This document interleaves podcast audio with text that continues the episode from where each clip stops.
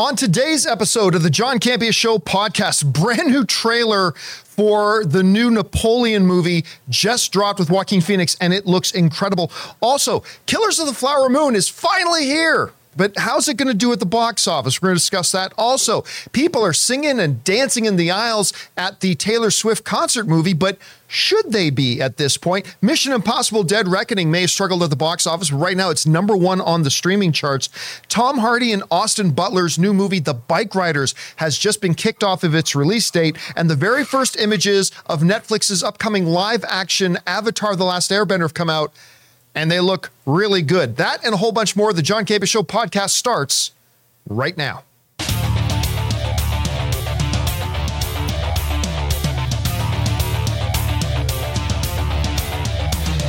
Well, greetings and salutations, everybody. Welcome to the best damn movie related show on the planet Earth, the John Campea Show podcast, coming to you from right here in our quaint little studio, brought to you in part by our friends at Mint Mobile. I'm, of course, your host, John Campea, and it is an awesome honor and privilege, as it is every day, to have you, our international friends, gather around. So we talk about our favorite things in the world movies and movie news, TV and streaming, and all sorts of good stuff. Not just giving you our opinions, but giving you some information and context so you guys can form your own well informed opinions, whether the same or completely different than ours. Uh, joining me in studio today, of course, we got Ray Ora. What's up, Oofs? Jonathan Voico's here. Hello, everybody.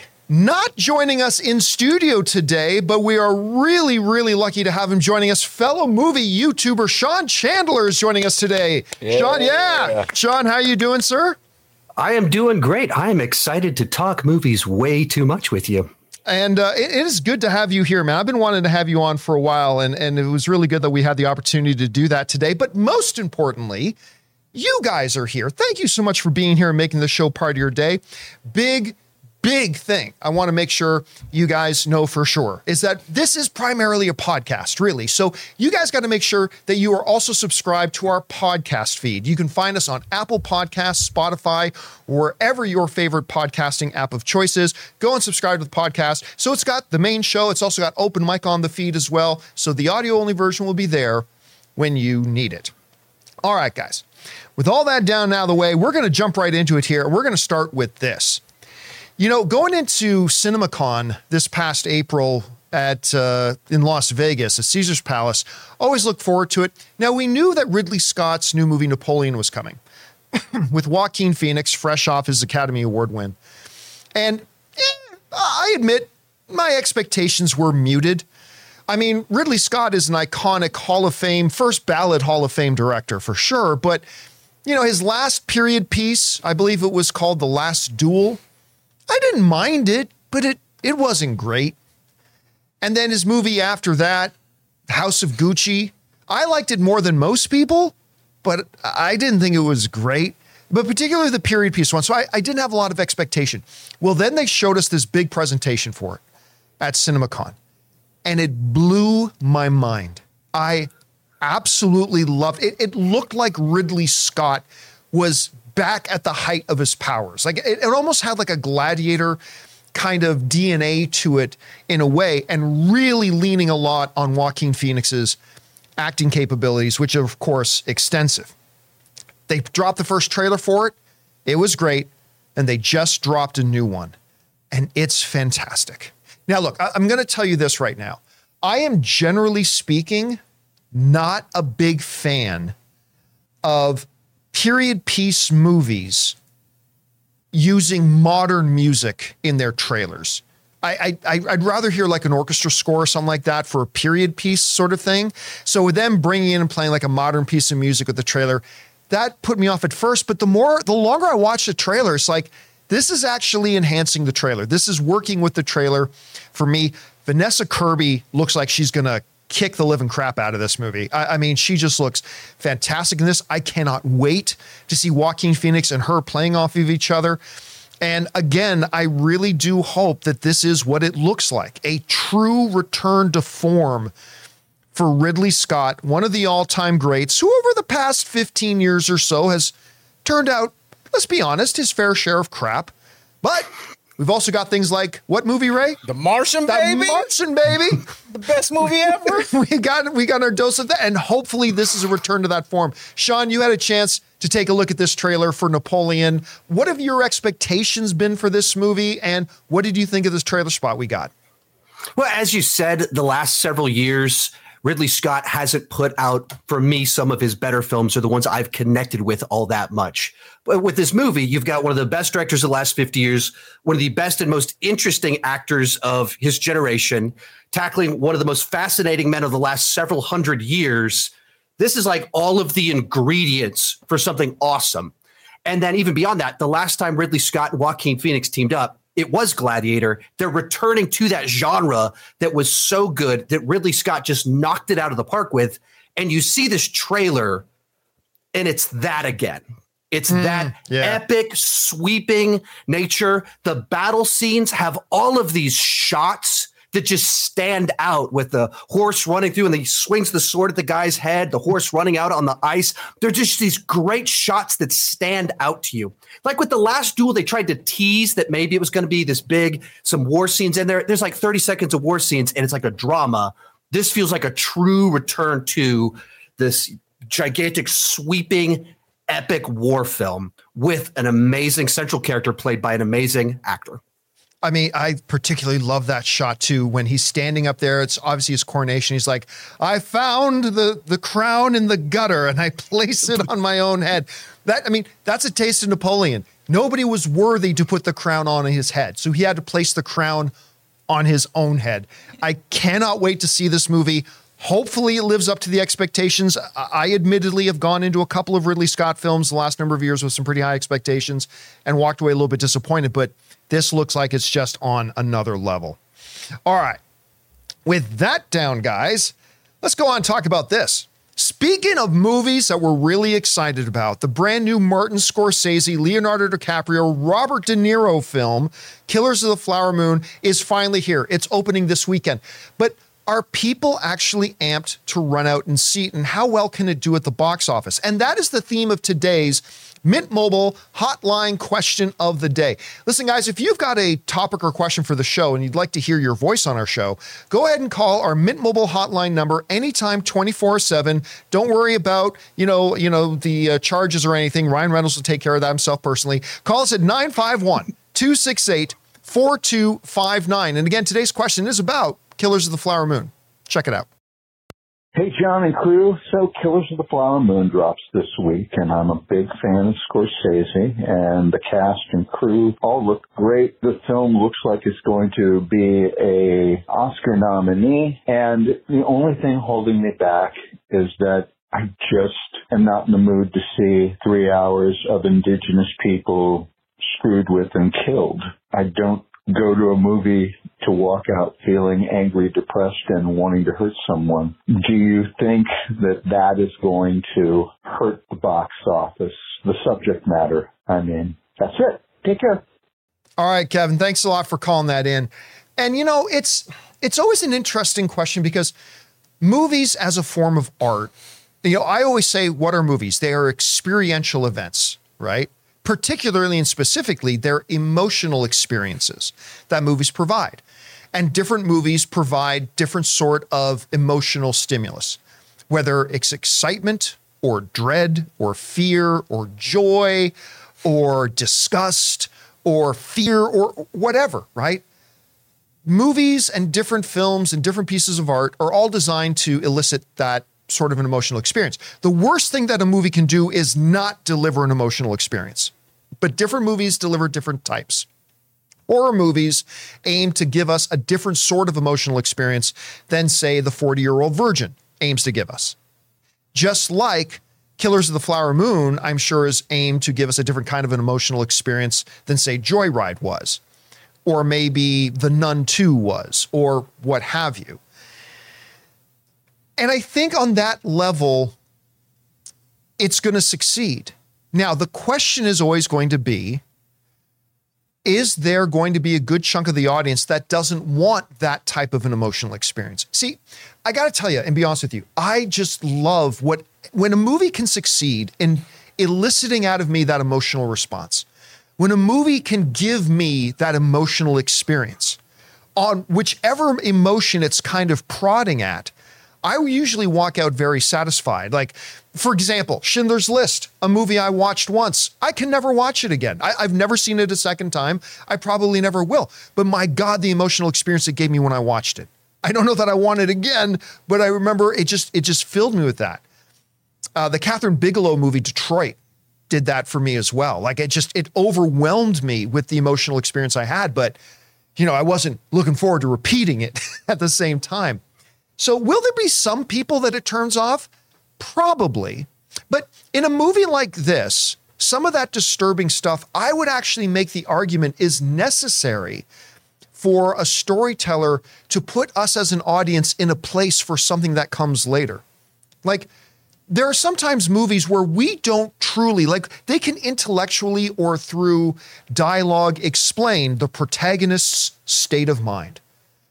But if you can show us why our protagonist is in that state of mind, if you can have us as the audience maybe experience the emotions that the antagonist felt to lead them to the state of their mind that they're in, it draws us deeper into the movie. I'm not talking about gratuitous, unnecessary stuff, but I mean, in a movie like Killers of the Flower Moon, I think for us to really understand the story on a certain level, some of us are going to have to experience the horror of what the people in the movie are experiencing for us to kind of get it. So, will it keep some people away? Yes, but I would argue every movie will keep some people away. Some people aren't into action movies.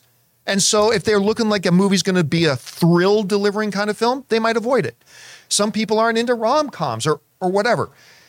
Now, right now, the box office projections for Killers of the Flower Moon are 25 to 30 million dollars, which is not great. It's not great, but it could be one of those movies that you know, does like an Oppenheimer. Oppenheimer did have a big opening weekend, but beyond its opening weekend, it had incredible legs and people just went back to it again and again and again. And that is something that some Martin Scorsese movies have done at the box office, and maybe this can be it. Now, we're lucky because we've got somebody on the show with us right now who I believe, because I'm going to go see it tonight, but I believe we got somebody on the show right now who has seen Killers of the Flower Moon. Uh, Sean, I believe you yes. have seen it. How would you respond to Kevin's question there about? you know, some people may not want to go and have that sort of experience. Will it keep people away from the theaters? Uh, what did you think about the movie overall? And do you think it's going to keep some people away? So uh, first off, I would say that his question is very much founded. It is it's a gut punch movie where you feel like you are getting punched in the gut for a lot of this movie because it's just so uh, grotesque what was done to these people but it's it's a really interesting film because it's such a specific moment in time where there are these interesting power dynamics where these indigenous people had the money but the white uh, american society had control of the banks, hospitals, police, and they wanted the money. And so there's this corruption going on that makes for this captivating, just utterly brutal, brutal story. But it's a great movie. Naturally, it's Scorsese telling a compelling story with an amazing cast. Naturally, it's, it's probably going to be really good. But will that keep some people away? I was watching the movie thinking to myself, oh, my wife would hate this. There's no way my wife would want to see this. And I, I got about two hours into the movie and I was about, if this doesn't start to turn around, if there's not some sense of justice, I think I hate this movie. Now, by the end of it, I was like, "Oh, this was great because it's it's able to find resolution without compromising the actual integrity of the horrific things happening." But it, it's really intense, and you should feel sick to your stomach watching this film with what truly happened to these people. But like, I dropped off my daughter at daycare today, and the person running was like, Hey, Sean, I saw you saw Killers of the Flower Moon. Was it any good? And I was like, Well, I don't know if you'll like it. It's really heavy. That was the conversation that I had. And she was like, I don't even know what the movie's about. And like, well, it's about the oppression of these people trying to steal their murder money by a murder conspiracy to take out their whole family. She's like, oh, wow, that sounds really heavy. Like, that's not going to be for everyone. That's what makes it so great and so compelling and so interesting. But absolutely, this is a movie that will be alienating for some people because of the length and the subject matter. But even another conversation I had when I posted that I went to go see it, I got a message on my post about it from random lady I know. I live in the suburbs of Texas, and this lady goes, "Oh, my husband is so jealous that you're going to see this. He can't wait to watch it." But he's not willing to. He's too cheap to see it at the theater. He was thought it would dropped on streaming this weekend, Oh. so he can't wait to see it. He didn't know it was on streaming too. And this, these two people I talked to, the lady at daycare, the lady in the comment section, these are just totally average, normal people. They're not like us that go to the internet to talk movies, and it's on their radar. Like these are two people I would not have thought of that would be like, "Hey, Sean, tell me about the new Scorsese film," and they're the two people that commented. So there is a certain awareness. There's a curiosity, but there's some confusion about is it in theaters or just streaming. People don't know the trailers. Didn't I didn't know what the movie was about really going into it. And I'd seen the trailers. I hadn't seen all the trailers because I kind of wanted to go with some mystery, but I didn't really know from the first trailer what exactly the film was about. And so I think there's a little bit of confusion on the plot. It is very long. There's a lot of elements kind of factoring into this that that could push some people away. I'm going to say this. Uh, one of our live viewers, Muladi, just made a really interesting comment. She says Scorsese never lives in the comfort zone. And uh, I think that is a very accurate thing. Now, how will it do on its opening weekend? The projections are so so. What kind of legs will it have? We'll have to wait and see as it faces Taylor Swift in its second weekend. All right. Guys, with that down, let's talk about this, shall we? Speaking of Taylor Swift, and of course, Martin Scorsese's Killers of the Flower Moon about to go up against Taylor Swift in its second weekend, there's been a big discussion that has come up about movie theater etiquette. Now, you guys know me. I, I have a very firm set of beliefs about movie theater etiquette.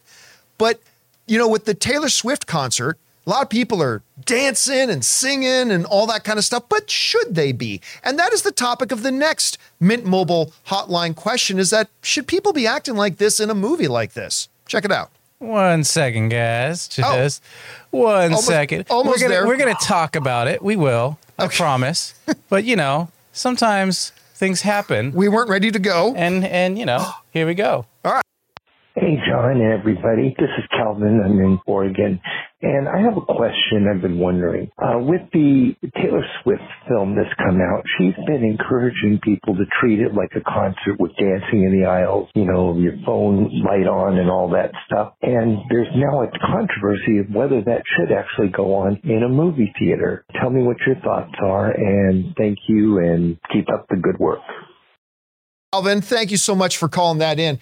And yeah, look, I remember when the words first started going out that movie theaters were actually going to suspend what they would normally say is etiquette for a particular movie or being in a movie theater. And Taylor Swift herself, like you mentioned, was actually encouraging people to treat it like you're at the concert. Get up, dance, sing along, have a good time. There was actually a pretty you know, wholesome kind of video that started rolling around yesterday of Taylor Swift in a local movie theater with some of her friends in a crowded auditorium, acting like she wasn't Taylor Swift and dancing and singing along with everybody else. I I remember when I went to a, they did a re release of The Greatest Showman, which is like low key one of my favorite movies of the last 10 years. I love The Greatest Showman. But they did kind of a re release of it. And I went into it, and the people were, in this re release, they were getting up and dancing and singing along and all that kind of stuff. Look, I love going to the movies because they're events, right? I love being in Avengers Endgame and having Steve hear Sam say on your left and portals opening and all these heroes coming through and watching the theaters erupt. Movies are events. And sometimes I love being in an environment where everybody is outwardly expressing what I'm feeling inwardly. It can be a lot of fun. Now, of course, that is confined. There are moments for that. You don't want people talking through dialogue. You don't want people being disruptive, all that kind of stuff. But I would propose that something like a concert movie, which is not really narrative driven, not really heavy on plot, where the people who are the primary targets for this movie are the ones who are going to want to go and dance. You know, Chris Carr brought up a great point yesterday when she said a lot of the people going to see these movies are the people who didn't have the $700 to go watch the live show. So this is going to be their, you know, kind of stand in for going to the live show and having a good time. Do I think that should normally be the decorum in a movie theater? Absolutely not. Is there an argument to be made that people getting up and hooting and hollering and dancing around is keeping some people away from going to it? Yes. But it's also the thing that's attracting a lot of these people going to it. So, in general, I think this is one of these movies that you just say, yeah, we make an exception. These people are going to party. They're going to go, they want to go and have a good time. And you know what? This shot is crazy. And they just go all up to the front and have a good time. You know what? God bless them. But you can't, you cannot be in that theater and be like, I can't believe this ruckus. Everyone sit down. Like you, you know what you're signing up for. it's, I mean, yeah, it's true. What's the old man doing in the theater, anyways? Yeah, that was, that was old guy that was doing- Rob. It's probably Rob. So my wife and I thought about going this weekend, and we're like, uh, we don't have any kids with us. Would that be too weird if there's two 40 year olds showed up with all the teenagers? And we're, we were like, we wanted to see the the noise, the loudness, the crowd, and we are also like. I think we're afraid of that. We were like, it was the exact thing that drew us and the exact thing that scared us away. But I, I think what you said is exactly right. There's kind of two different things. There's natural etiquette of a movie. And I'm in Austin, Texas. We got Alamo Drafthouse everywhere. There's a lot of that sense of decorum in going to movie theaters here of natural be- normative behavior and reacting to what you're seeing. Yes. And having actual reaction. Last month, I went to go see uh, a Bollywood film, Pathaan, opening night, first showing, packed theater. And anytime one of the, the new characters, actors showed up on screen, people were whistling, they were hooting and hollering. And it was so fun. So much so that tonight I'm taking my wife to go see the opening night of a new Indian film tonight so she can be a part of that experience. But it's an experience. It's people actually so excited to be present in this movie with other things. It is a communal experience, and that has two sides to it. How are people reacting in this community, but also respecting the people around you appropriately? Uh, yeah. So again, I think for something like this, this is a totally appropriate thing for an event like this. That doesn't mean that should be normal. I don't think anybody who goes to these Taylor Swift concert movies are thinking this is how they can then behave when they go see Killers of the Flower Moon. Yeah. No, I don't think they're going to do that. So I, I think it's all okay. All right. Guys, with that down, we still got to talk about Mission Impossible Dead Reckoning firing to the top of the digital charts. Tom Hardy and Austin Butler's new movie, The Bikeriders, getting booted off of its release date, and those first images of Avatar The Last Airbender. But before we do, we're going to take a quick second here, guys, and thank a couple of sponsors of today's episode our friends at Rocket Money and Quip. Guys, we want to take a second to thank a sponsor of today's video, Rocket Money. Did you know that the average person has around 12 paid subscriptions and they might not even remember to subscribing to half of those? If you have no idea just how much you're spending each month, you need Rocket Money. It's this great app that tracks all of your expenses so you know exactly where your money is going. I recently just found out that over 80% of people have subscriptions that they've completely forgotten about. Seriously, think about how many free trials you subscribe to that you just probably never canceled. And that's why I'm such a big fan of Rocket Money because I was one of those people. When I signed up to Rocket Money, I was stunned to find out that a gym I had belonged to in another city I lived in, I had still been paying my dues to for over two years. Also, that music subscription service I use, yeah, I forgot I was subscribed to two other ones. That's where Rocket Money comes in because Rocket Money is a personal finance app that finds and cancels your unwanted subscriptions, monitors your spending, and helps you lower your bills all in one place. With over 3 million users and counting, Rocket Money customers have saved on average of $720 a year. So stop wasting money on things you don't use. Cancel your unwanted subscriptions and manage your money the easy way by going to rocketmoney.com slash Campea. That's rocketmoney.com slash Campea. rocketmoney.com slash Campea.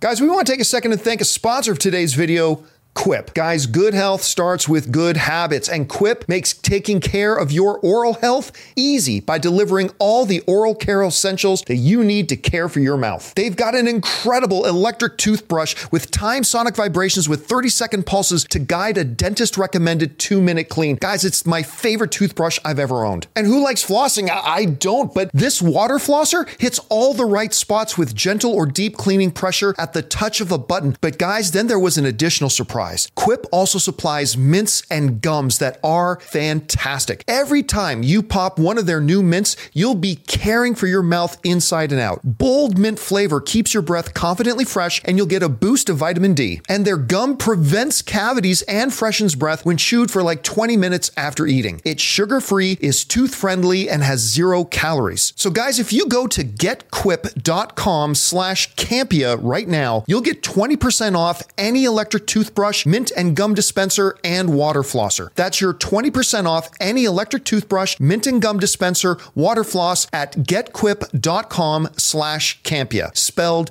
G-E-T-Q-U-I-P dot com slash Campea. Quip, the good habits company.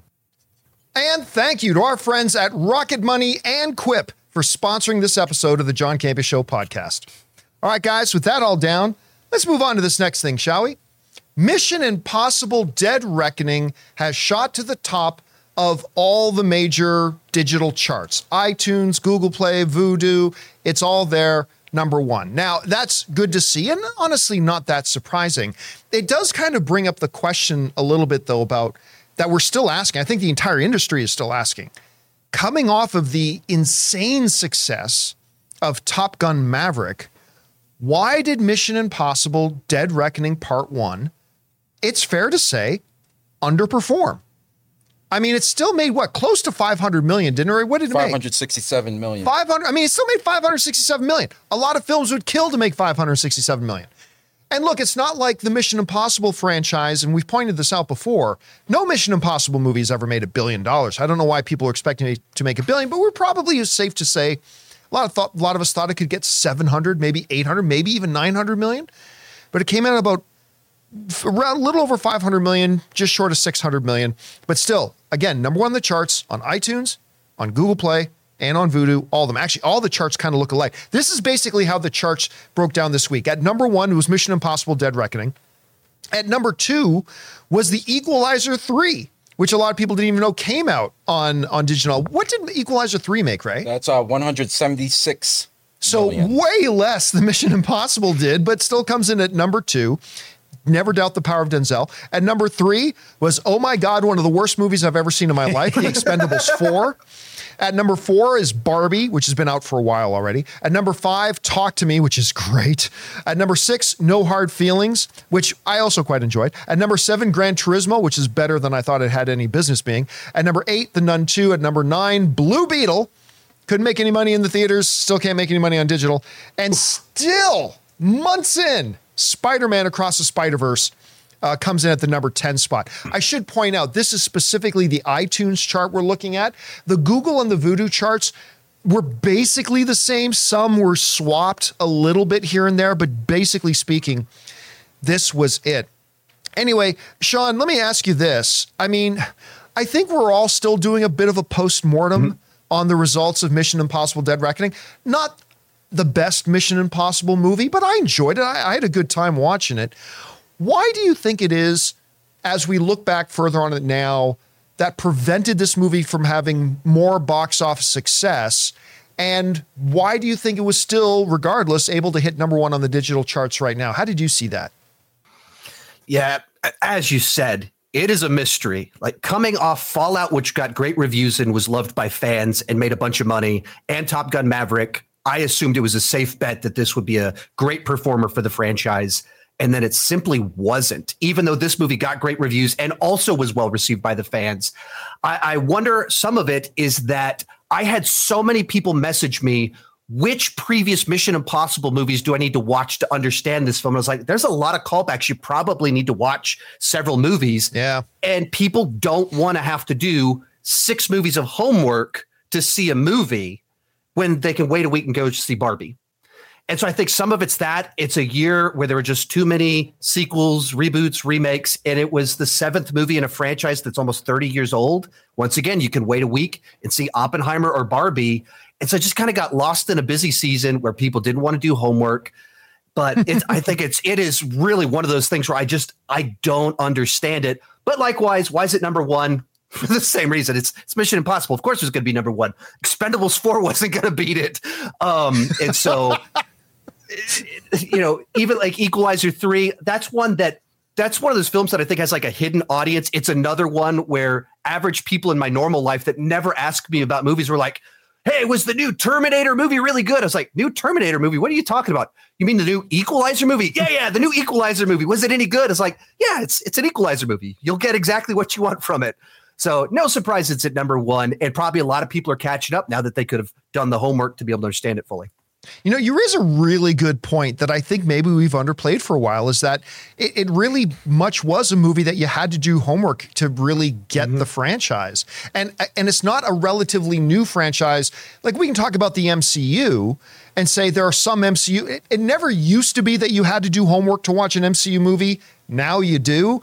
But even then, it's only like 10 years worth of MCU. And you bring up a great mm-hmm. point about the fact that this is like a 30 year old franchise at this point.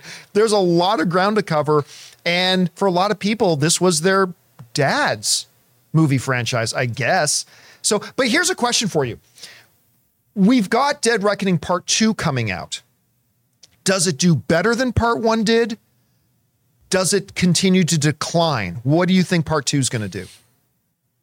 I think so much of it is about can they pick a better release window? Ah. Where in the case of this movie, it wasn't, it, it was a movie that had kind of homework, but it was also in a season where it's a week after Insidious movies and there's uh, uh, uh, Nolan movies and DCEU and Pixar. There's all of these movies that are part of these big, gigantic franchises that people feel like they're, there's more than just the movie itself. It was such a busy window. I mean, from March until mid August, every single week, we were getting something big.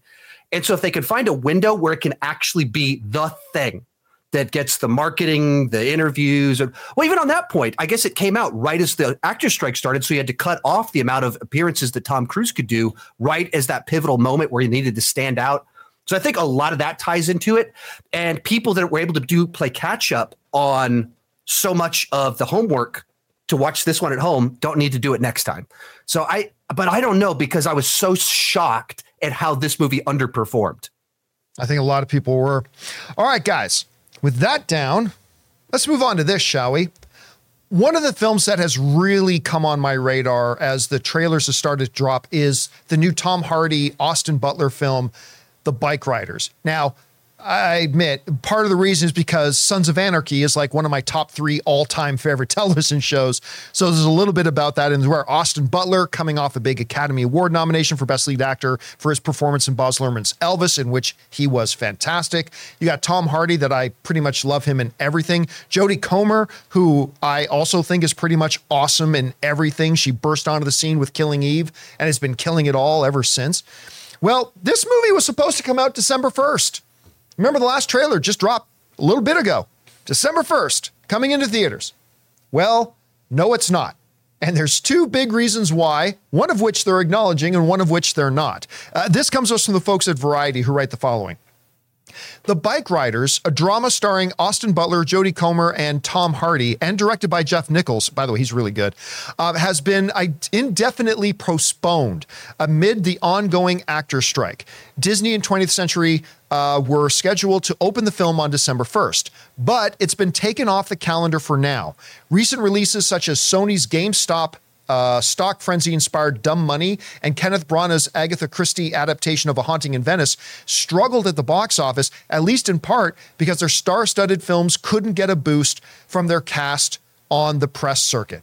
So you're talking about movies here, like, and I think the GameStop one is a great example of that. GameStop, nobody went to go see it. Sorry, not GameStop, Dumb Dumb Money. Money, the movie about GameStop. What a shame, too. Absolute shame. That movie was wonderful. Yep. I, I couldn't believe how much I enjoyed that movie. But nobody, and I mean nobody, went to go see it. And part of it has to be attributed to, part of it has to be attributed to the fact that Paul Dano, who's Saturday Night Live boy, Uh, Played his Paul brother? Da- uh, Pete Davidson. Pete Davidson, Nick Offerman, you know, you, you couldn't get these stars to go out and actually promote the movie. Mm-hmm. And it suffered. Because if they were sending like clips out on like Fallon and Jimmy Kimmel and stuff like that, and they were promoting people, like, oh, this looks really good. Yeah, shows which weren't even on the air. Yeah. And then A Haunting in Venice was actually not very good, but it would have done a lot better if you could have had, you know, reigning Academy Award winner Michelle Yeoh and others get out there and promote the film. So they're sitting there and say, look, we got Tom Hardy. We got three of the hottest performers out there in this movie. Tom Hardy, we got uh, uh, Jodie Comer, we got Austin Butler. I think Michael Shannon's in this Uh, movie. Norman Reedus. Norman Reedus is, which is perfect casting for that. Norman Reedus is in the film. I mean, you've got a big, big lineup of big stars that you can send out and promote this movie. And without them being able to do it, they know it's going to hurt their box office. So they're acknowledging that. But there's one other thing that I believe is a part of the reason why they're moving this movie, and they're not talking about it. Ray, do you know what other movie is now suddenly out of nowhere supposed to open on December 1st? Uh, you, um, is it Beyonce? That's right. Whoa. The Queen. Beyonce. And after what everybody just saw Taylor Swift did at the box office, making a hundred, nearly a hundred million dollars on its opening weekend. I, I, I don't think they re- now. Don't get me wrong. If there was no actor strike right going on right now, I think they probably would keep the release date. But you combine the actor strike with the fact that out of nowhere they just announced when the Bikeriders had that release date set for a while. And out of nowhere, they announced Beyonce's going to come out, and Taylor Swift just ripped it up at the box office. I think that had to play into it a little bit too. Anyway, Sean, uh, I have really come to the point that I'm looking forward to this movie quite a bit. I, I've really liked the trailers. I love the cast, obviously. I'm a Sons of Anarchy fan, so I'm a fan of the subject matter. What do you think about their decision to postpone it? Do you think maybe they could have pushed forward with the release anyway? How long do you think we're going to have to wait for it? And what's your anticipation level like for this movie? Yeah, so this is one of these ones that I'd seen the Twitter buzz around it, but I, I didn't see the trailer till I was sitting in a theater and didn't even know what trailer I was watching. I was like, oh, this is this is nice. I like this vibe. And just seeing Austin Butler in something, I was like, oh, I'm excited to check this one out. And it's actually playing at the Austin Film Festival next week. So I, I might be able to see it in about a week. But um I mean, I feel like some of this is that there's just no box office momentum right now outside of Taylor Swift. Yeah. You talked about dumb money. I was ex- I was interested in seeing it because of the subject matter. I loved the trailer. I didn't go see the movie. I missed it. And I talk about movies for a living. and it was just one of those ones that kind of like fell through the cracks and they even kind of confused the release date a little bit. But when there's not kind of box office momentum of people going to the theaters and seeing trailers in front of movies and talk shows with actors on there, just the overall momentum drops that that even that activity, that pattern of going to the movies on a regular basis starts to fade away. And this isn't going to be the movie that excites people to like go to this the movies again.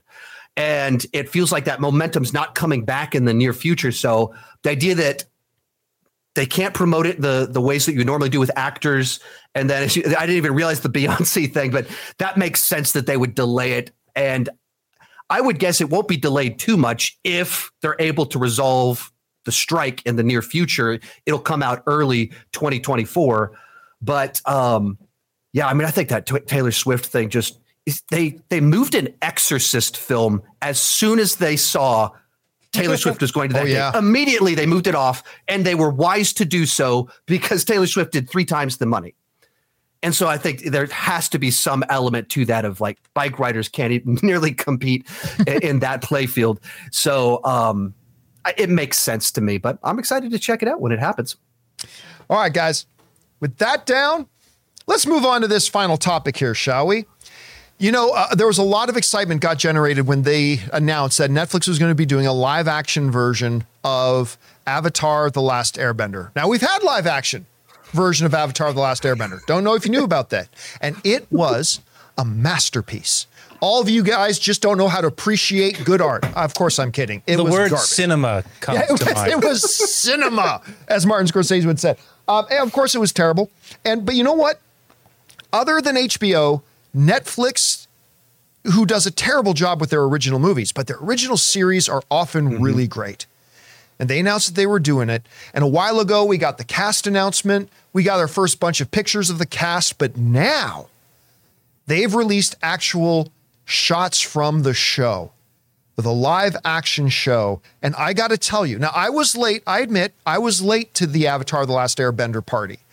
I didn't watch it until the pandemic hit. Like the pandemic hit, we were all at home, and I said, you know what? It's about time for me to watch Avatar: The Last Airbender, and I quite enjoyed it. I, I really got a kick. I liked it more than I did Korra, but that's another debate for another time. But I really did like Avatar: The Last Airbender, and now we got our first bit of pictures. I just got to tell you, I love them. Let's let's take a look at some of these. First of all, oh my god, I loved hearing that Daniel Dae Kim was going to be playing Fire Lord Ozai. I, I loved hearing it. Look at him. Guys, look at Daniel Dae Kim as Fire Lord Ozai. Oh my God. That looks so good. It's fire, baby. He looks menacing and awesome. Like similar to the animated in all the right ways, but different from the animated in all the right ways. I, I just look at this image. Now, granted, granted, let me put this out there. These are just still images, mm-hmm. Right? I'm only talking about the still images. Maybe the show will suck, but I'm just talking about the still images. And I, I just think Daniel Dae Kim, man, as Ozai looks absolutely phenomenal. All right, let's take a look at this next one that they put out there. The next one we got here is the guy whose announcement of him being in this got me the most excited. The absolute most excited. Uncle Iroh, played by Paul Sun-Hyung Lee. Of course, Mr. Kim from Kim's Convenience. Yeah. And of course, he's in the Star Wars universe mm-hmm. right now, in The Mandalorian, and he was just in Ahsoka as well as an X Wing captain. But I love Paul Sun-Hyung Lee. He is a major geek boy at heart. He is a good Canadian kid, by the way. and when they announced that he was going to be playing Uncle General Iroh, I got super excited. And when this image came across my screen, I'm like, oh my God, yes. Can you imagine? Look, I'm one of these guys that says, hey, when you do an adaptation, it doesn't have to be 100% like the original material. Actually, it shouldn't be 100% like the original material. You got to put some uniqueness to it. But I'm going to weep if they don't do some iteration of when he's singing the song and you find out the song is about his dead son. Like that, I, there have been very few moments in an animated TV show that has moved me as emotionally. For those of you who have watched Avatar, as when you realize, like he, he's going around town singing this song, making kids smile, and then you realize as he's sitting by himself, he's singing the song again, and he pulls out the picture of his dead son, and you're like, and he's singing about "Soldier Come Home." I, I'm getting emotional right now thinking about it, and to see him playing this Ray. is going to be stellar. All right, let's move on to the next one here. All right. Next one up, we've got ah yes, Azula, being played by actress Elizabeth Yu. I think she looks great. Uh, different from the animated stuff, but by the way, I also want to point this out. Maybe this is because we we carry designing Hollywood and we talk a lot on our channel about costume design. I love the costume designs here. And the costume design on Azula here I think looks just wonderful. I think that's going to be great. All right, let's move on to the next one. And this is one that a lot of people have been waiting to see. Prince Zuko. I think he just looks bang on. I, I think he just looks bang on. I, I think now I was expecting them to do a little bit more with the, the burn effect, but I think it's going to be impactful. I think it's going to work. So I really like what I'm seeing. And then I believe finally what we got Ken Leung as Commander Zhao. Uh, if you saw him, you know, he was in that horrible, horrible, horrible, horrible, horrible Inhumans show but he was pretty good. He was also in one of my favorite shows last few years, The Blacklist. Of course, you guys will remember that he popped up in The Force Awakens as well. He's done a lot of stuff. Um, he's great, and I think he's going to be wonderful uh, as Commander Zhao. Anyway, I just I love the the color palette that they've chosen. I think the costume design is bang on. I'm loving the look of the characters. Now, again, if this is a bad script and badly done, all of this stuff that makes these images great isn't going to help the show. I am just talking about the images. But damn it, if these images don't make me excited, I, I got to tell you, I'm getting pretty stoked for this. Anyway, Sean, you had a chance to see these first images for Avatar: The Last Airbender. You and I've never talked about this. Did you watch the original Avatar stuff? What do you think about the images we're seeing? What do you think? So I've seen uh, the first season ish of the show, watched it with my kids, and then I got distracted. It wasn't that we stopped watching because we didn't enjoy it or weren't interested. There's just a lot of things out there to watch. So I'm, I'm somewhat familiar. But the big thing that comes to mind for me is when I remember when they first dropped the first trailer for the movie. And at the time, I didn't know the animated show. And I was like, what is this? This looks so goofy and campy and strange. And it just looked off and not believable at all. And you look at these images and they look right. They look like a plausible reality. You don't see it and go, oh, yeah, this is just a corny adaptation of an animated show. No, it looks like something that they tried to get it to even just look like truly look awesome. And so, as someone that's by no means an expert, I see them I go, oh, looks like they're taking this seriously. They're they're trying to get it right. You know, it's funny when I look at these, like to your point, this, when you look at M. Night's Avatar The Last Airbender movie, right from the trailers, you could tell this is the adaptation of a cartoon, right? Exactly. When you look at these images, I'm like, they're trying to make a Game of Thrones out of mm-hmm. the Yeah. Avatar The Last Airbender kind of mythology. And oh, that kind of excites me that they're taking that approach. So whether we're Ray, you got you got thoughts on this? I, I'm just saying, you guys release images. We should be getting a trailer soon. You know, but I, I Right? normally, normally yes. But the one thing is, I don't even think we have. I don't think they've put out an actual release date yet, have they? But maybe they'll announce that with a trailer. Yeah, maybe. I'm just saying, I need moving pictures to actually give my opinion. you know what I mean? Uh, it's just That's what you used to say looking at dirty magazines Yeah, too. well, yeah. So yeah, there and you then go. they gave me video. and then, I got a lock on my door. the Teenage years of Man, Ray this uh, Aura. show took a left turn. Guys, the question is for you. What do you think about the images we're seeing? I- I personally think they look really great. It d- won't necessarily translate into a great show, but at least this is a good start for me. All right. Guys, listen, it is time for us now to move on to start taking your questions. Now, we've already asked our beloved YouTube channel members to fire in a bunch of topics, and we're going to get to as many of those as we can. But if you are watching the show live right now, you guys can fire in a topic or question for us to address. Just go ahead and use the super chat feature, send that in, and we'll get to those. But before we do get to those, we're going to take just another moment and thank a couple of more sponsors of today's episode of the John Campea Show podcast, our friends at Füm and my mobile service provider, and they should be yours, Mint Mobile. We want to take a second to thank a sponsor of this video, Füm. Quitting cold turkey is great in theory, but you and I both know it's way more difficult than that. And that's why there's a better way to break your bad habits. We're not talking about some fake online promises. We're talking about our sponsor, Füm. And they look at the problem in a different way. Instead of a drastic, uncomfortable change, why not just remove the bad from your habit? Füm is an innovative, award winning flavor air device that does just that. See, instead of vapor, Füm uses flavored air. Instead of electronics, Füm is completely natural. And instead of harmful chemicals, Füm uses delicious flavors. You get it. Instead of bad, Füm is good. It's a habit you're free to enjoy and makes replacing your bad habit easy. I personally didn't know what to expect when I first got my Füm. I mean, I've never liked vapes, but my goodness, the taste. The first time I tried it, I was completely sold on it. It was incredible. Stopping is something we all put off because it's hard, but switching to Füm is easy, enjoyable, and even fun. Füm has served over 150,000 customers and has thousands of success stories, and there's no reason that can't be you. Join Füm in accelerating humanity's breakup from destructive habits by picking up the Journey Pack today. Head to tryfum.com and use the code CAMPEA to save 10% off when you get the Journey Pack today. That's tryfum.com and use the code CAMPEA to save an additional 10% off your order today.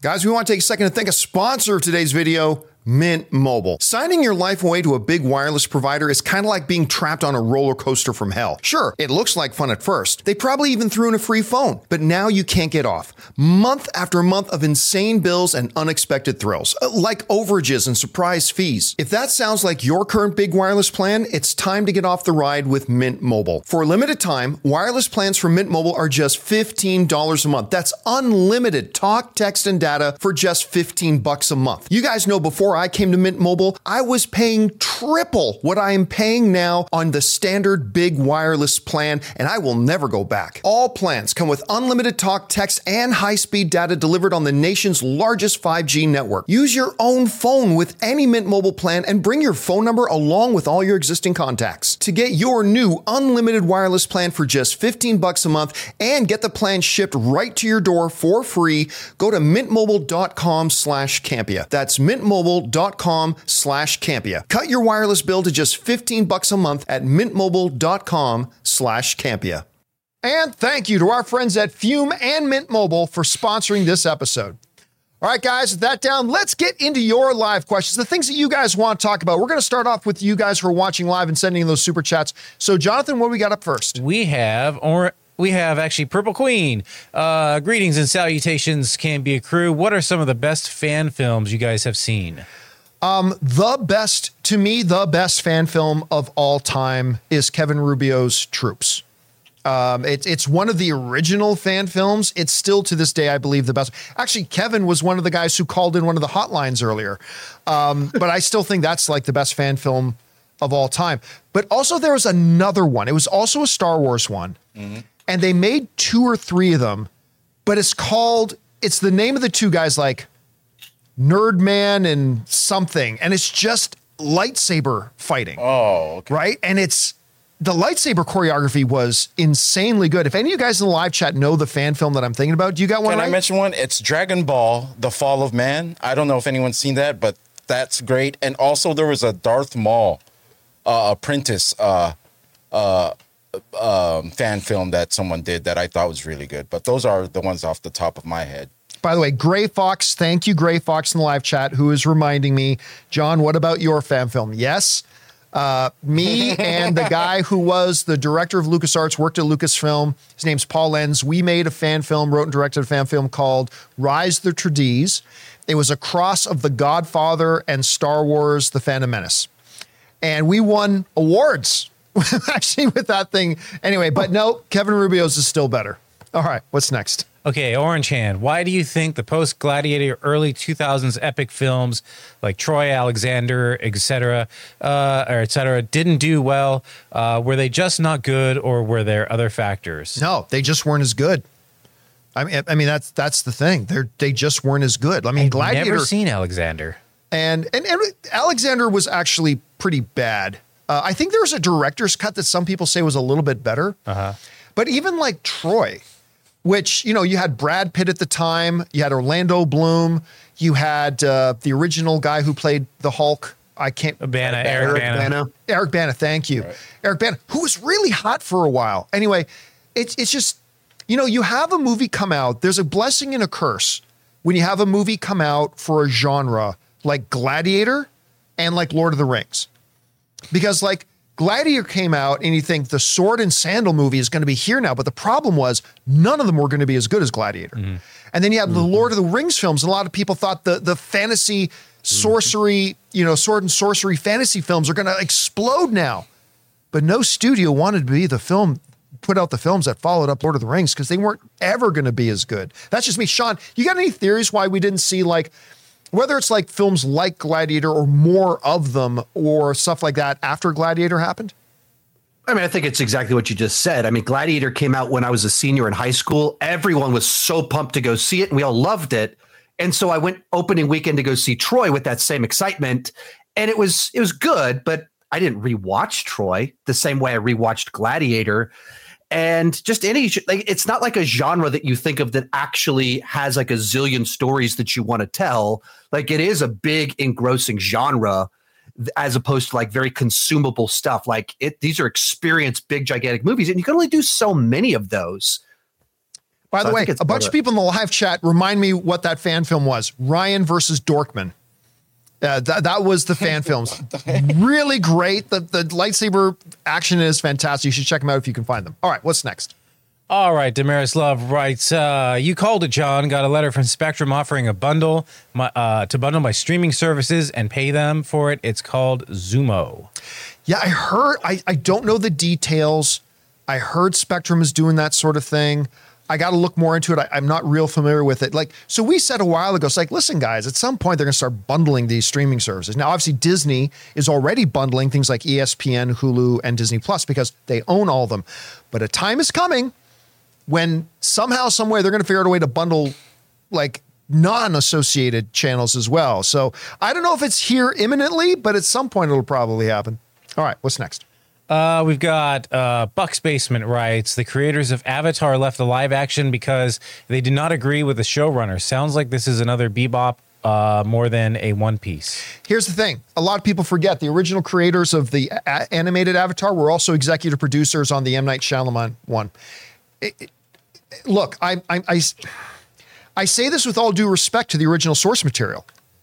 But when it comes to who knows better what's going to make a better live action series, I do trust the people in Netflix more than I trust guys who've never made a live action television series.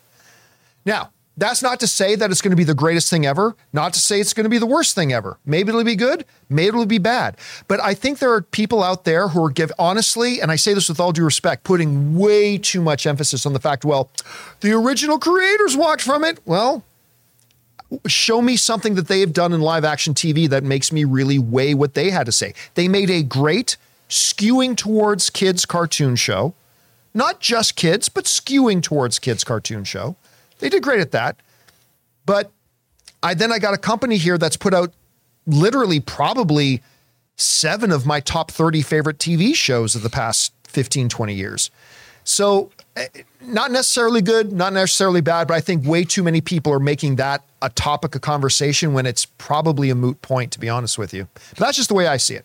All right, what's next? TJ Perry writes, uh, Smile Farmers, have you seen House of Usher yet? Felt like Knives Out and Succession and fun, brutal horror mashed together. Highly recommend. I started watching it. I've watched about three episodes now because Anne was watching it. And I said, by the way, how is this? A lot of people on my channel are writing in and telling me I should see it. She says, really good. I'm like, okay, let me start watching it. First of all, I was not prepared for how filthy this show is. um, and I say this as somebody who loves the filthy. I love it, but I was not prepared for how filthy. And I, I mean, it's really good. And I'll be honest with you, I didn't like the trailers. I thought the trailers looked a little bit too obtuse, to be honest with you. And I, I was like, this doesn't just look all that interesting. Okay, like a succession mixed with maybe a supernatural horror. That's interesting. I gotta tell you, every episode, I've seen the ending of three episodes now. And I'm like, what? So, I, Sean, have you had a chance to start watching this Fall of the House of Usher yet? So I actually got to see this on the big screen at a theater at Fantastic Fest a oh, few wow. weeks back, and I actually saw it sitting next to Perri Nemiroff. So it was a real cool, uh, and talked about it with her afterwards. It was a real cool little experience seeing it on the big screen. And we only got to watch two episodes. You get to the end of episode two, and you're like, whoa, what just happened? And then I had to wait weeks to be able to watch more of it. But I haven't continued because I'm not sure if my wife will like it because it is so filthy, but she yeah. also loves these types of like, and she doesn't like creepy stuff, but also all the family intrigue. I think she would love all of that. But yeah, it is so good with interesting, lively characters, this weird mythology, and so many like, what just happened yeah. type moments. By the way, another thing I love about this show Jonathan, you'll like this. Uh huh. It reinforces my stone cold belief oh, yeah, that all cats are vile. Oh, let me just take a big drink of my cat and uh, evil mug here. Mm, Be gone, cats. cats. Mm. All right, what's next? All right. Uh, Cat Lovers writes. uh, Thomas Bombadil writes Killers of the Flower Moon this week. Napoleon, Monarch, and FAM in November. Slow Horses in December. Oh, is that coming back? Nice. Uh, Masters of the Air in Jan. And uh, is it just me or is Apple killing it? Apple, listen, Apple has been killing it. Like they I, I admit, I, have said this before. When they did a couple of years ago that big announcement event, we're doing Apple TV Plus, and they brought out the stars of their upcoming shows. I thought that was one of the most boring announcement events. I saw nothing that super interested me, except for maybe Jason Momoa's See, which is like maybe the only Apple TV Plus show I haven't liked. But once they started putting out their shows, like the morning show is way better than it has any business being, in, mm-hmm. in my opinion. And then you got uh, Severance.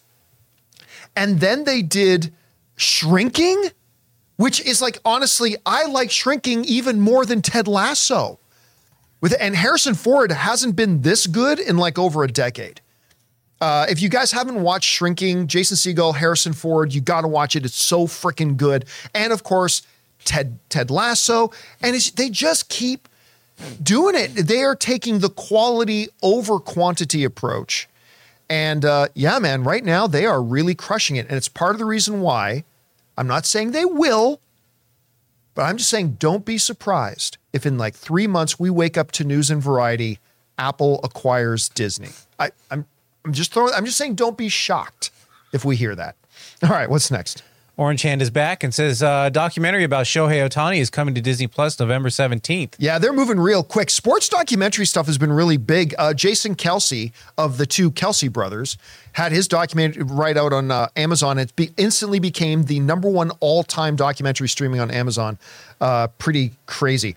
Also, a few people in the live chat saying, John, how can you forget about Foundation? That's another thing Apple TV Plus is doing. Incredible. Yeah, John, I've seen none of that yet. Severance. how can you? I, I mentioned Severance. Uh, Invasion. For all man, forget Invasion. For all mankind.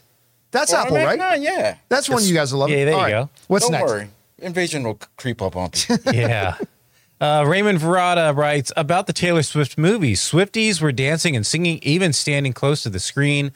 Only John Schnepp sits close to the screen, man. That brought back a memory. Uh, I saw someone stole the Taylor era standee. What? what? Oh, that that probably is pretty common. That Actually, that probably happens a lot. You know, what? it's funny because Sean mentioned going to a, a Bollywood film. I remember uh, it was very very early in the Collider era. Uh, Schnepp and I went to go see a Bollywood superhero film, and I can't remember the name of it, but it was part three. It was something something three. I had not seen part one or part two, but Schnepp and I went to go see it.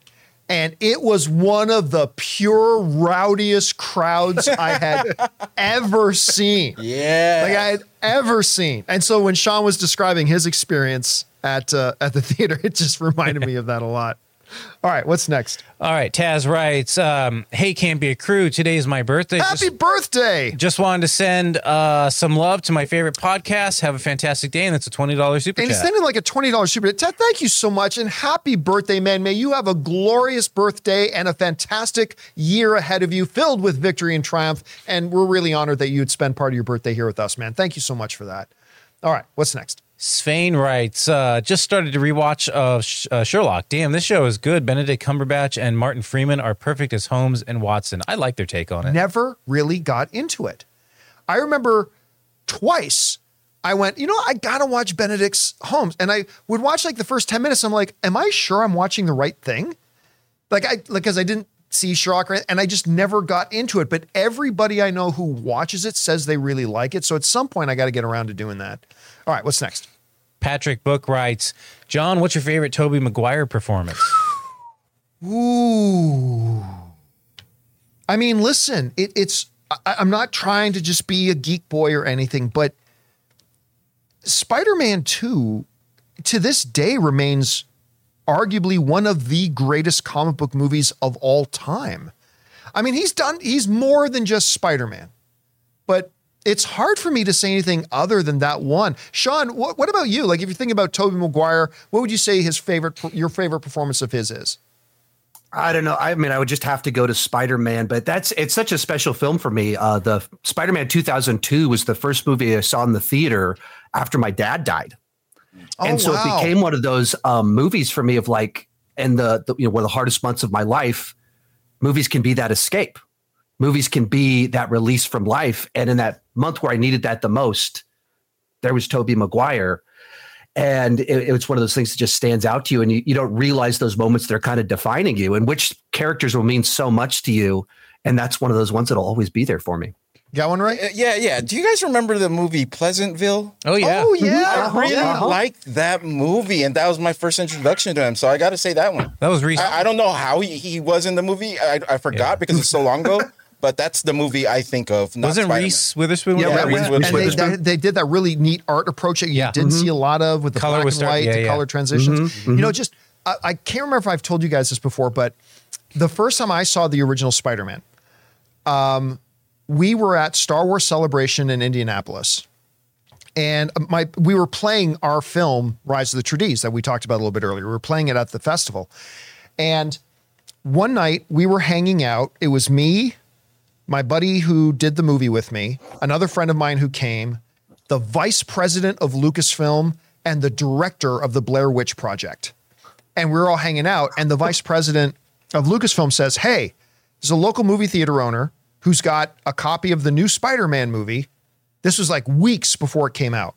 It's like, he's going to you know, when their last screening shows, he's going to let us come in there at midnight and watch and watch it. You guys want to go? We're like, yeah. So me and my buddy, the vice president of Lucasfilm and the director of Blair Witch Project, we went to this theater and watched Spider Man. So that was that was my first experience watching the first Spider Man movie. All right, what's next? Marcus Penner writes In what ways would you like to see the DCU Batman differentiated from Reeves? Do you think Gunn will go more comedy like Burton movies or cartoons? First thing that a lot of people have to remember, Marcus, is that James Gunn is not directing all the DCU movies, right? He's directing Superman. Um, uh, Legacy. Yeah. But he's not, he's going to get other directors to direct other things. And James Gunn has already kind of specifies, like, yeah, listen, a lot of my movies with Guardians, stuff like that. He says, but the DCU is not going to be Guardians, right? He's going to go in a, a bit of a different direction. I don't know how I want it to differentiate from Matt Reeves' Batman. Look, every Batman we've had, every Joker we've had, has had a little bit of a different twist. And and I would like for them to also find their uniqueness for this Batman. Like there's some core elements that all the Batmans have to have, but then some, you know, some room to play a little bit. Like, look, I'll say this. I love Matt Reeves' Batman. I love that movie.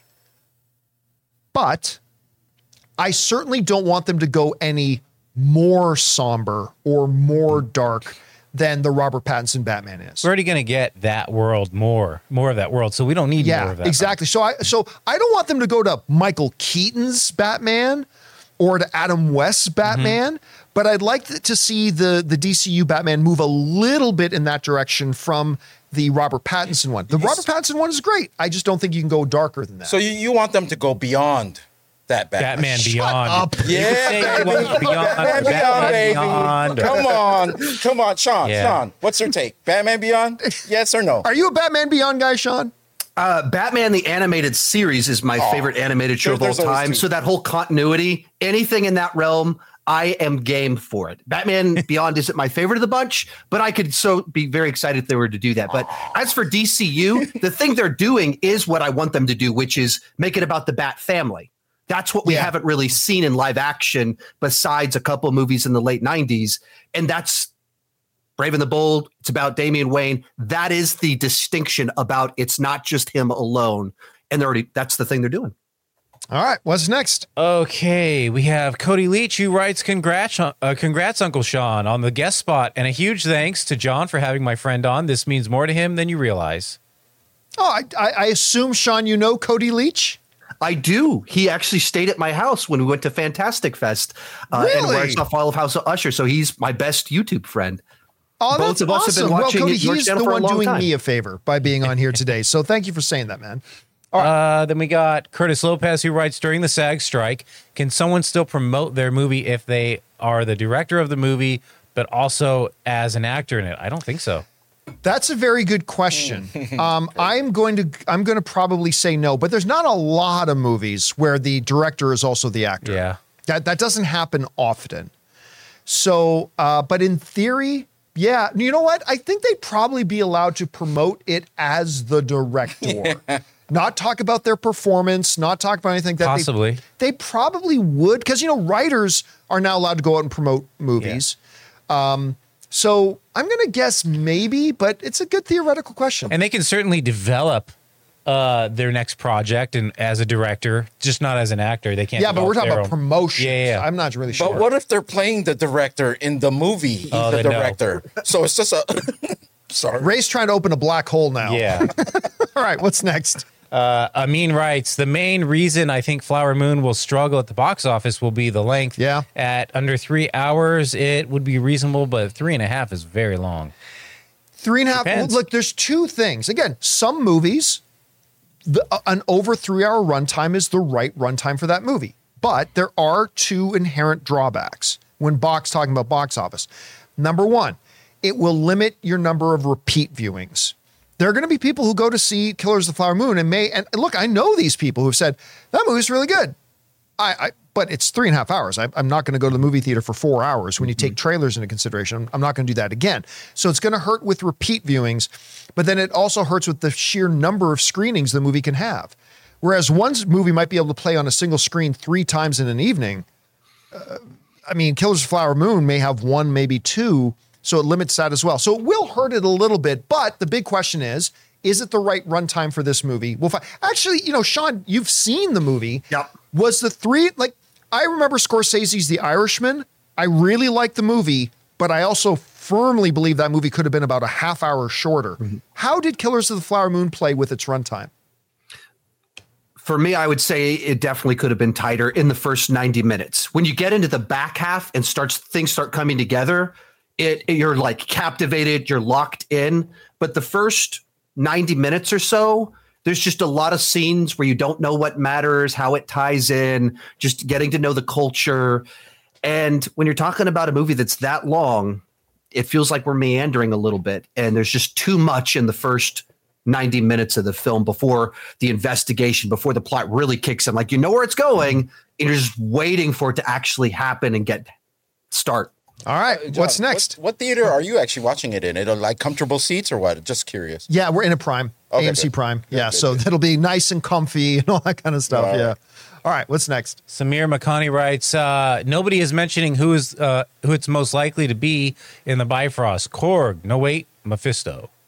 Well, I mean, like, so that came up yesterday, and Sean, I'd like to know your your guess on this. So we were talking yesterday about the new the Marvel spot, where they clearly show you know, we hear Captain Marvel say, I called a friend of mine. We see the Bifrost hitting the ship. We start to see a figure come through. They're clearly trying to make the audience think it's Thor to sell tickets. But we brought up several options. We said it's either going to be Valkyrie, it could be uh, uh, Lady Sif, it could be Beta Ray Bill. Um, do you got one? Oh, did, oh. Oh, we lost Sean. We lost Sean. Oh, we, he'll he'll log back in. He'll, he'll log, log, back, back in. in. So I bet we'll have to go without his guest, though. I oh, suppose. Yeah. Oh well, we'll find out. Um, but you know what? Korg isn't a bad thing. But again, did Captain Marvel ever meet Korg? She's calling a friend of hers. Course, I, I mean, I don't know. The the presence of the Bifrost is a big problem because in the MCU, the Bifrost no longer exists. What about it was destroyed? What about Heimdall? He's dead. Oh, but what if he comes? He's in Valhalla. He's in Valhalla. He's dead. He with Jane? The only well, person who has a Bifrost is Thor with Stormbreaker. When did they kill him off? Which movie? I forgot. They oh. killed him at the beginning of Infinity War. Remember, like right at the very beginning, Thanos oh. kills him. Oh, okay. that's when he blasts uh, Hulk down to Earth. Yeah. Right. Okay. Yeah. When Thor goes, "You're going to regret that," or something like that. Yeah. Yeah. All right. What's next? All right. Uh, Tevin Camo writes, "Do you think uh, they'll be able to bring uh, the Avatar?" fights to life without it looking goofy. I'm hoping all the bending looks good with all the CGI. 100%. 100%. I, I've seen several action films that have like that kind of odd, awkward style of and, and, even unique style stuff like that. I think they're going to make it look dynamite. I really, really do. Now they might not, but I have a lot of faith in it. All right, what's next? All right, moving over here to our uh, member chats. Amin writes Regarding the Flower Moon topic, I was discussing Oppenheimer with my dad, and he really did not like the film. His main argument is that he feels certain stories, horrific ones like the atomic bomb and how the, it affected the Japanese people, just shouldn't be made into films. I completely disagree with him, but do you think there are certain historic, historic stories that should be left alone and not adapted into film or show? No way. No, I agree. No way it's part of the human experience. Yeah. We tell stories. Story these stories need to be told. Um, and I understand, like some stories will will be a sore spot for some of us. Listen, I, I say this all the time. Um, I remember when they were making, uh, they made a, a movie in Canada about Paul Bernardo and Karla Homolka. And a lot of people, a, a lot of our American friends will have no idea who that is, but they were like the only serial killers in Canadian history, uh, where they would go around and, and, kill like young teenage girls, at least a couple of them. Oh, and Sean looks like he's back. I think uh, so. They would go around back. and you know they would they came up in Canada like, hey, listen, this is a very big sore spot for Canadians, but that's part of the reason why these stories should be told. Look, just keep this in mind. Whenever you see a movie or TV show where somebody gets in a car accident, there are people who lost family members and loved ones in car accidents. Does that mean we should never have car accidents in movies? Whenever we see a movie or TV show with a plane crash, there are people out there who lost families, friends, loved ones in plane crashes. So we never tell stories with plane crashes.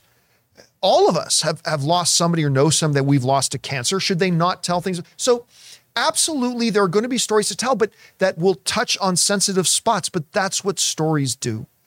And I think it's really important for us as a culture and a society to tell those stories. Maybe even more important to tell those stories. But again, that's just my point of view on it.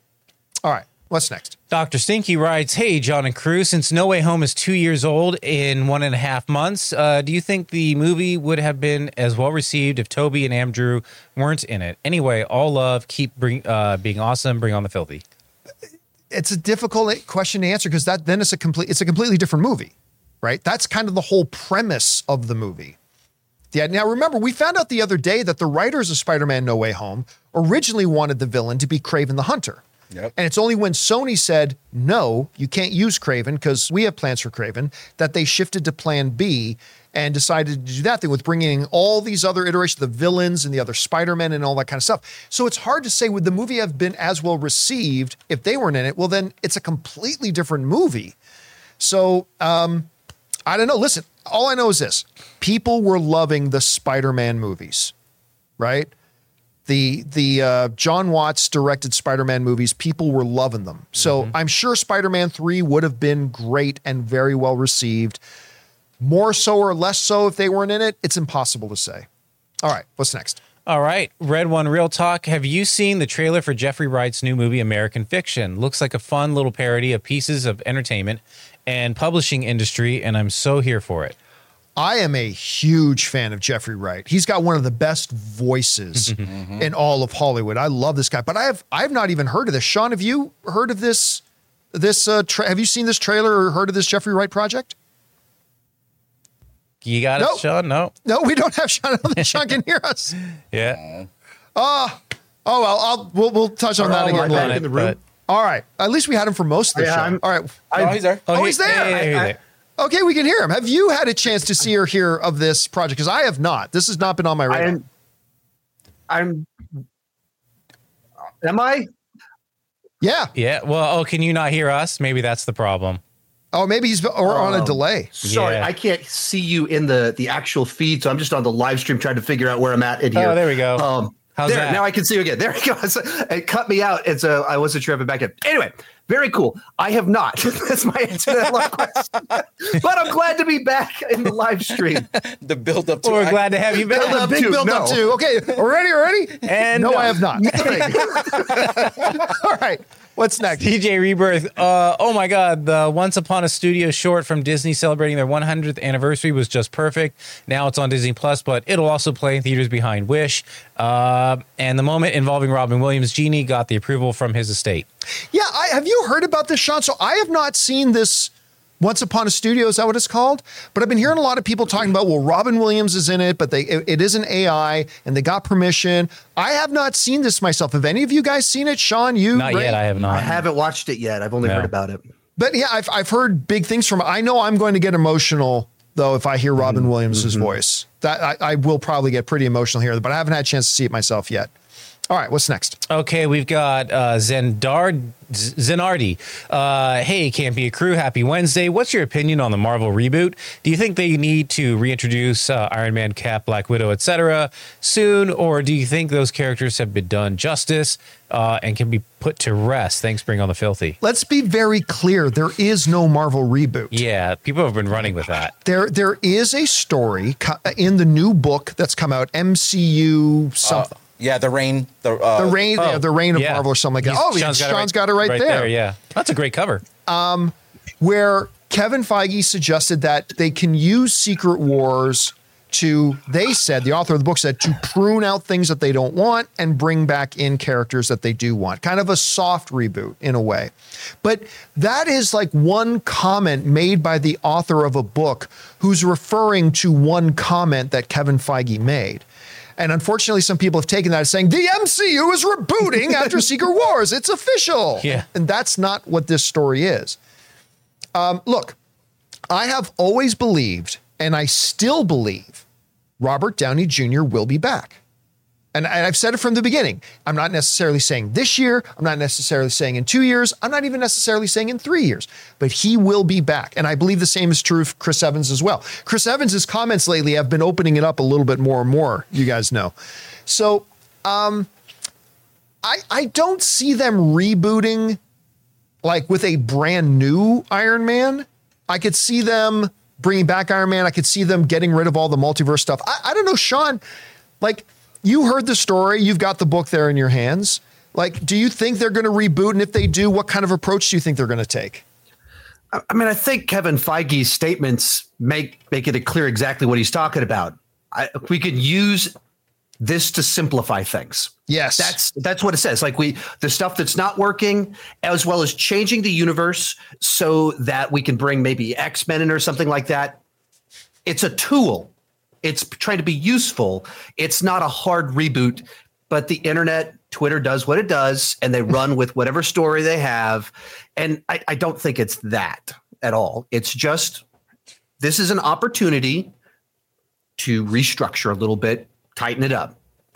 By the way, Ray, uh, Ron H is very sad in the live chat that you didn't take the opportunity to call it a rebooty.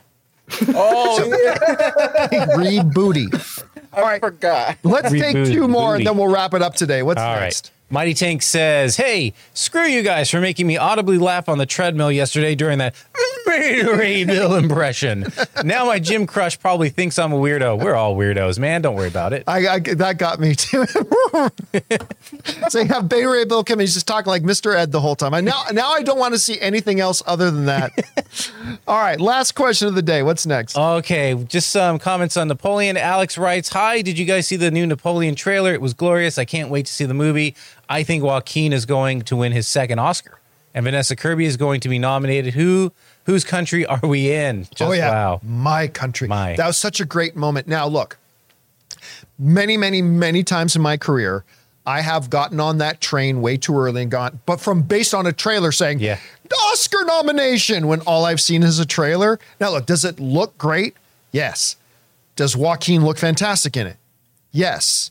Does Vanessa Kirby look incredible in it? Yes. By the way, that one scene in the trailer when she's like spreading her legs a bit so you look at your eyes. And he looks down. It reminds me a lot of that scene in um, Wolf of Wall Street. Yeah. With Margot Robbie and Leonardo DiCaprio. Like I got real vibes of that. But I look, I'm sure they're gonna be great. But I don't want to get ahead of myself about Oscar nomination when I've seen him literally act for about a minute in it. But I don't know. You've you've been seeing the trailer, Sean. Like, do you think this is one that could be an Oscar hopeful?